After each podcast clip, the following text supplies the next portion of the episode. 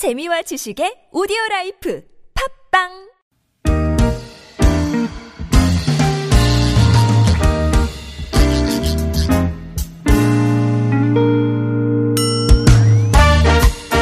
서울 속으로 2부 시작됐습니다. 화요일은 건강 상담으로 함께 하시는 날입니다. 연세대학교 의대 가정의학과 이덕철 교수님과 스튜디오에서 함께 만나겠습니다. 교수님 어서 오십시오. 네, 안녕하세요. 안녕하십니까.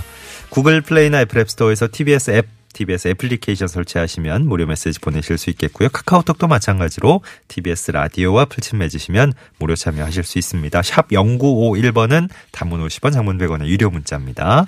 연령, 성별, 어, 기본으로 알려주시면 좋겠고요. 어떤 증상 겪고 계신지 자세히 적어주실수록 정확한 정보 나갈 수 있다는 거 말씀 다시 한번 드립니다. 음, 건강 위해서 뭐 채소, 과일 이런 거 현대인들 참 잘 못 먹으니까 예, 이런 거 많이 좀 챙겨 먹으라 그러는데 주스로 드시는 분들도 많아요 요즘. 네네, 그러니까 뭐 그렇죠. 일일이 깎아서 이렇게 네. 섭취하기 좀 번거로우니까. 근데 주스로 먹을 때는 영양소가 다 파괴된다는 말도 있고 뭐안 어. 먹는 것보단 낫지 않은 말도 있고 지- 진짜 사실은 뭔가요? 어, 영양소 파괴되는 거는 아니죠. 예. 근데 이렇게 과일이나 채소에 들어있는 식이섬유가 있거든요. 네. 그러니까 식이섬유가 우리 어, 그장 속에 들어오면은 장내 미생물의 좋은 먹이가 되는데요. 그래서 식이섬유라는 건 뭐 이렇게 찌꺼기 있지 않습니까? 음. 예. 이렇게 약간 이제 그, 그, 어, 즙을 만든 다음에 음. 그것을 먹는 것이 좋다는 아, 얘기죠. 네. 가급적이면 그러니까 통째로 드시는 거를 추천해 드립니다. 예. 7986번님, 42세 여성입니다. 편도가 자주 붓고 아픕니다. 갑상선이 안 좋으면 그렇다던데요. 하셨네요. 어, 그렇지는 않습니다. 사실은 편도 갑상선하고는 뭐 이제 전혀 관련이 없고요. 갑상선은 이렇게 목 앞쪽으로 손으로 만져지는 부분이고 편도는 목 안에 있지 않습니까? 예. 그래서 편도가 조금 안 좋다라고 하는 거는 거기에 염증이 자주 생긴다는 그런 뜻이기 음. 때문에요. 어, 뭐 면역력이 좀 약하다든지 편도가 크다든지 뭐 이런 네. 거로 생각해 보시면 되겠습니다. 예. 8743번님, 52세 여성 입니다. 어, 발이나 종아리 쪽에 쥐가 주로 나는, 났는데, 최근엔 허벅지 안쪽으로 또 쥐가 나요. 이게 뭐 여러 가지로 좀 알아보셨나 본데, 수분이 부족해서인지, 이게 영향이 있는지 물어보셨습니다. 물론 수분이 부족해도요. 이렇게 전해질에 차이가 생겨서 쥐가 잘 날 수 있거든요. 그러니까 이게 여름날에 여름날에 땀을 많이 흘렸을 때 이렇게 탈수가 됐을 때 나트륨하고 칼륨이 잘 안 맞아 가지고 이렇게 쥐가 날 수 있습니다. 그런데 예. 지금은 겨울 아닙니까? 네. 그렇기 때문에 수분이 부족해서 그렇다는 것보다는 어떤 다른 무기질이라든지 어떤 뭐 이렇게 근육상의 어떤 문제가 아닌지 뭐 이런 부분들을 다시 한번 좀 생각해 봐야 될 것 같습니다. 예. 특히 음. 또 이렇게 이제 허리가 아프지는 않으신지 다른 어떤 지병하고 연결된 거 어. 아니면 약 드시는 것 중에서도 좀 이렇게 좀 찾아봐야 될 것 같고요. 예. 음. 그래서 요 제한전 정보 가지고는 이렇게 좀 말씀드리기가 어려운데 네. 조금 광범위하게 원인을 좀 찾아보는 것이 좋겠습니다. 근데 뭐 주로 이제 그동안에는 발이나 종아리 쪽이었는데 이게 허벅지 안쪽으로 이렇게 올라왔단 말이죠, 부위가. 뭐 이런 거는 특징적으로 뭔가 잡아내실 부분이 아, 없나요? 위치 가지고는 진단하기는 조금 어, 어렵습니다. 그래요? 예, 예.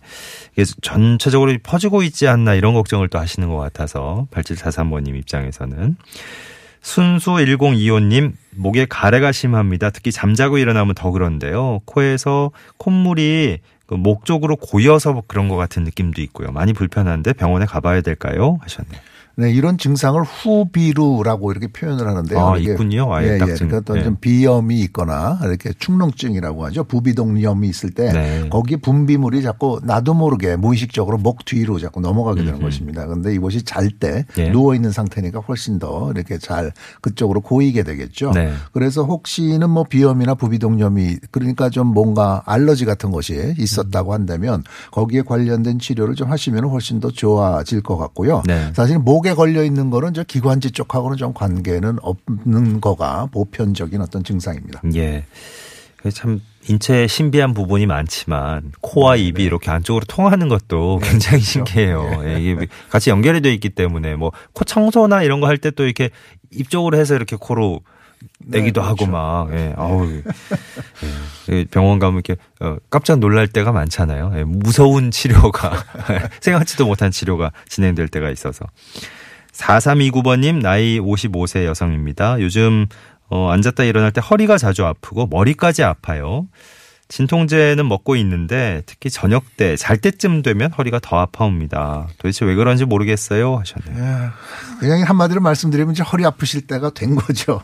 이렇게 사람이라고 하는 거는 직립보행을 하고 있기 때문에요. 그러니까 척추 쪽에 이렇게 무리가 많이 되고 있거든요. 네. 그래서 퇴행성 변화 같은 것도 잘 일어나기 때문에 네. 무리하게 이렇게 많이 이제 허리를 쓰셨을 때는 좀 아플 때가 됐고 음. 그리고 갱년기 여성들은 이제 골다공증이 시작 될 때입니다. 이것이 네. 여성 호르몬이 빠지면서 뼈가 이렇게 물러지는 어떤 그런 부분이기 때문에요. 음. 이제 요통이 있을 수가 있는데 네. 이 부분이 이제 어, 디스크라고 하는 거는 이제 그 척추뼈 사이에 물렁뼈 쇼바 같은 역할을 해주는 거거든요. 이것이 삐져나와서 신경을 건드리게 되면 아. 꼭 수술을 해 네네. 꼭이라고 하는 것보다는 근본적인 예. 치료는 이게 수술을 예. 해야 되는 거고요. 예. 그렇지가 않고 뼈가 조금 약해져서 불편하실 때는 무리하지 마시고 음. 네. 어, 좀 이렇게 심할 때는 물리 치료하시고 음. 약을 드시고 그런 보존적인 치료를 하시면 되겠습니다. 예. 그참 아플 때마다 뭐 이게 좀 통증이 심하고 이러면 우리 쉽게 옆에 있는 진통제 찾고 이러는데 만약에 이런 증상들이 계속 이제 어 지속이 되시면서 진통제를 계속 드시는 건또 음, 그럼요. 나쁘지 않습니다. 진통제라고 하는 것이 좀 부정적인 생각이 많은데요. 어. 네. 사실은 소염 기능도 같이 있기 때문에요. 아. 염증을 좀 이렇게 가라앉혀 주는 그런 역할을 네네. 해서 많이 불편하실 때는 약을 드시는 것이 좋습니다. 네, 근데 뭐 이게 이런 증상이 계속된다면 진통제만 의존하시는 것보다는 그렇죠. 네, 전문적으로 예, 네. 병원 찾아서 정확히 진단 받아 보시는 게 좋을 거라는 말씀이셨고요. 네. 미니제리님 나이가 예순이고 여성입니다. 앉았다 일어나면 무- 무릎에서 뼈 소리가 조금 나는데 괜찮은지 물어보셨어요? 뼈 소리가? 네, 아, 이렇게 뚜둑하는? 네, 무릎에서 뚝 하는 아, 소리가 뚝 하는. 나시는 분들이 음. 계시지 않습니까? 예, 예. 그런데 구분하는 것은요, 이렇게 평상시에 이렇게 붓거나 아픈 증상하고 같이 이렇게 소리가 나면은 꼭 점검을 해 보셔야 되고요. 진찰을 받아 보셔야 되고 네. 그런 증상이 없으면서 이렇게 소리가 나는 경우는 이렇게 인대하고 뼈가 좀 부딪히는 소리일 수가 있기 때문에요. 네. 이렇게 큰 걱정은 하시지 않았어도 됩니다. 예. 3395님 64세 여성입니다. 가끔 자다가 다리에 쥐가 날 때가 있어요. 왜 그럴까요? 어, 여기도 다리에 쥐가 나는 경우네요. 이렇게 쥐가 좀 자주 나죠. 쥐가 난다라고 하는 거는 이제 신경하고 근육이 연결이 되면서 근육이 갑자기 이렇게 경련이 일어나는 것인데요. 예. 이 부분은 이제 호르몬이라든지 전해질 무기질 그리고 어, 앞서도 말씀드렸지만 좀 약물하고 좀 관계가 있을 수 있습니다. 네. 그래서 어, 자주 일어난다고 한다면 이 부분을 조금 가라앉혀 주는 약을 좀 쓰기도 하니까요. 예. 한번 좀 어, 그 진찰을 받아 보십시오. 예.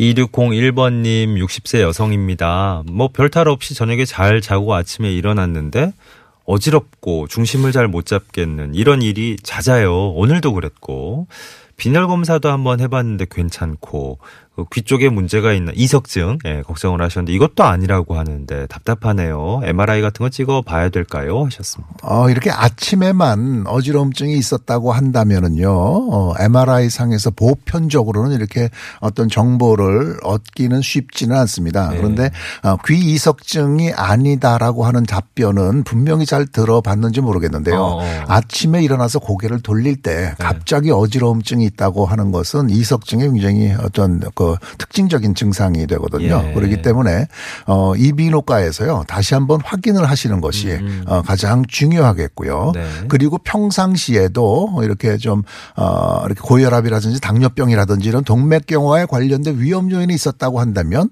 MRI도 한번 이렇게 고려를 어. 해보시는 것도 나쁘지는 않습니다. 예, 예. 저희가 뭐 사연이 좀 길어가지고 다 소개를 못 해드렸는데 손발이 평소에 많이 차갑고 특히 왼, 왼쪽 손과 팔이 수시로 저리시고 자다가 깰 때가 많으시다고 그러셨어요. 왼쪽에 편두통도 있고 어, 갱년기로 수면 중에 땀을 흘리는 예. 그런 어. 그런 느낌이 어 몸이 추워서 어 조금 따뜻하게 하고 자면 또 땀도 더 나고 어지러운 증세가 더 있다고 이렇게 추가로 얘기를 하셨었습니다. 예. 그러니까 뭐 근본적으로는 MRI도 한번 네, 권하셨고 편, 그죠? 편두통이 있다고 예, 하면요 예, 두통이 예. 있다는 얘기니까요 네네. 한번 좀 고려해 보는 것도 좋겠네요. 알겠습니다.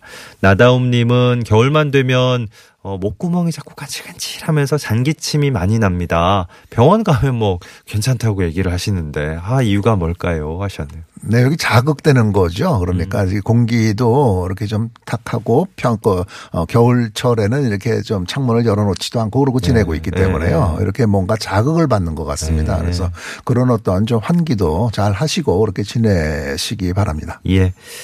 아까 저 미니제리님 앉았다 일어난 무릎에서 뼈 소리가 난다고 그러셨잖아요. 음유시인님도 어 양반다리나 뭐 이렇게 무릎 꿇고 앉아 있다 일어나면 무릎에서 뼈와 뼈가 서로 엉키는 느낌? 어우, 갑자기 이렇게 표현하시니까 좀 무서운데. 예. 뼈와 뼈가 서로 엉키는 느낌, 그리고 쭉 펴는 순간 툭 소리와 함께 펴집니다. 어, 이것도 아까 말씀하신 거랑 비슷한 상황인가요? 예, 비슷하긴 한데 조금 더 심하신 것 같아요. 아? 그러니까 저 느낌상으로 볼 때는 뭐가 불편감이 이렇게 네. 느끼면서 이렇게 턱 이렇게 풀린다는 것 같은데요. 예, 예. 저 부분에 대해서는 한번 좀 정형외과에서 한번 예. 진찰을 좀 받아보면 확실히 알 수 있습니다. 음, 네. 그러니까 이 저렇게 자꾸 무리가 되다 보면 이게 손상이 일어날 어, 수 그럴 것? 같아서요. 예. 거의 엇갈리는 느낌을 받는다 그러셨으니까. 어, 9051번을 54세 여성입니다. 스트레스가 많은 날은 꼭 밤에 어, 자다가 아주 심한 호흡 곤란이 옵니다. 너무 무서워요. 어, 어떻게 고칠 수 있을지. 어, 이게 얘기하셨네요. 호흡 곤란이라고 하는 것이 어 음. 이렇게 잠에서 깨지 않으면서 주변 사람이 보는 건지 아니면 음. 자신이 느껴서 잠을 깨시는 건지 잘 모르겠는데요. 예, 예. 그런데 본인이 숨이 답답해서 잠을 깰 정도라고 한다면 분명 히 문제가 좀 있는 것입니다. 네. 그래서 그 부분이 뭔지 알아봐야겠는데요. 음. 어 뭔가 이렇게 정서적인 문제 때문에도 이럴 수는 있고요. 네. 그리고 어 정말 뭔가 어 뭐 혈액 순환, 심장이라든지 어 아니면은 어 좀 그 숨을 쉬는 어떤 기도 상태라든지 예. 이런 부분도 한번 좀 확인을 해 봐야 되는 그런 증상을 말씀하시는 것 같습니다. 네. 교수님 얘기하셨다시피 이제 주변에서 같이 옆에 계신 분들이 이제 그 무호흡증이라 그러나요? 수면 네네. 무호흡 이런 증상이 있는 분들 옆에서 볼 때 어 굉장히 깜짝 네, 놀라잖아요. 깜짝. 어, 이렇게 코골이 같은 거 심한 네네. 분들도 이렇게 어 이렇게 정기적으로 어 고정적으로 이렇게 자 가다가 갑자기 탁 멈추고 이런 순간이 네네네. 있으면 옆에 있다 가 깜짝 놀랐는데 아마 9051번이면 스스로 느끼시는 스스로 거라고 하시는 것것 같죠? 같죠? 네네네. 네. 조금 더 정도가 심하다고 하셨으니까 음, 정밀 검진이 필요하신 것 같고 6346번님 어, 추운 날 운동을 하면 어, 뒤통수 아래쪽이 많이 당기는 느낌이에요. 이게 근육 문제일지 45세 남성입니다 하셨어요. 뭐 땡기는 거는 물론 근육 문제겠죠. 이렇게 네. 우리가 이제 그 머리하고 목뼈 있는 데가 근육으로 딱 이렇게 붙여져 있는데요. 네. 그런 부분들이 갑자기 긴장하면서 이렇게 땡기는 게 아닌가 싶습니다. 어, 예. 그리고 특히 추운 날은요. 이렇게 스트레칭도 좀 충분히 해 주시고 근육을 잘 이완시킨 다음에 네. 운동을 하시는 것이 좋겠습니다. 늘, 늘 하시던, 평상시 하시던 운동이라고 해도 좀, 그, 날씨에 따라서는 그 스트레칭 그렇죠, 시간을 좀 그렇죠. 늘린다든가 예열. 시간을 늘린다든가 네. 이런 노력이 필요하실 것 같죠. 네, 네. 네. 5278번님은 선생님 혈압약은 한 번 먹으면 계속 먹어야 되나요? 질문하셨네요. 네, 그 이유는 혈압은 고쳐지는 병이 아니고요. 그냥 예. 하루 동안만 관리해 주는 거기 때문에요. 음. 그러니까 매일 약을 드셔야지 혈압이 정상적으로 유지될 수 있겠습니다. 예. 자, 오늘도 숨가쁘게 예, 건강 상담을 진행해 봤는데, 음, 시간이 마무리를 해야 되겠네요. 예, 벌써 52분을 향해 가고 있네요. 자, 건강 상담 오늘 연세대학교 의대 가정의학과 이덕철 교수님 수고해 주셨습니다. 고맙습니다. 네, 감사합니다. 감사합니다.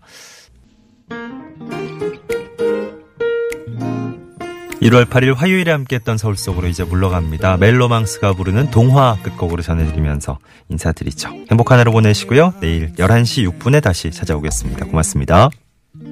언젠가 얘기해줬을 때 듣고 있는 날은 어느새 날 위한 이야기인 듯해 너의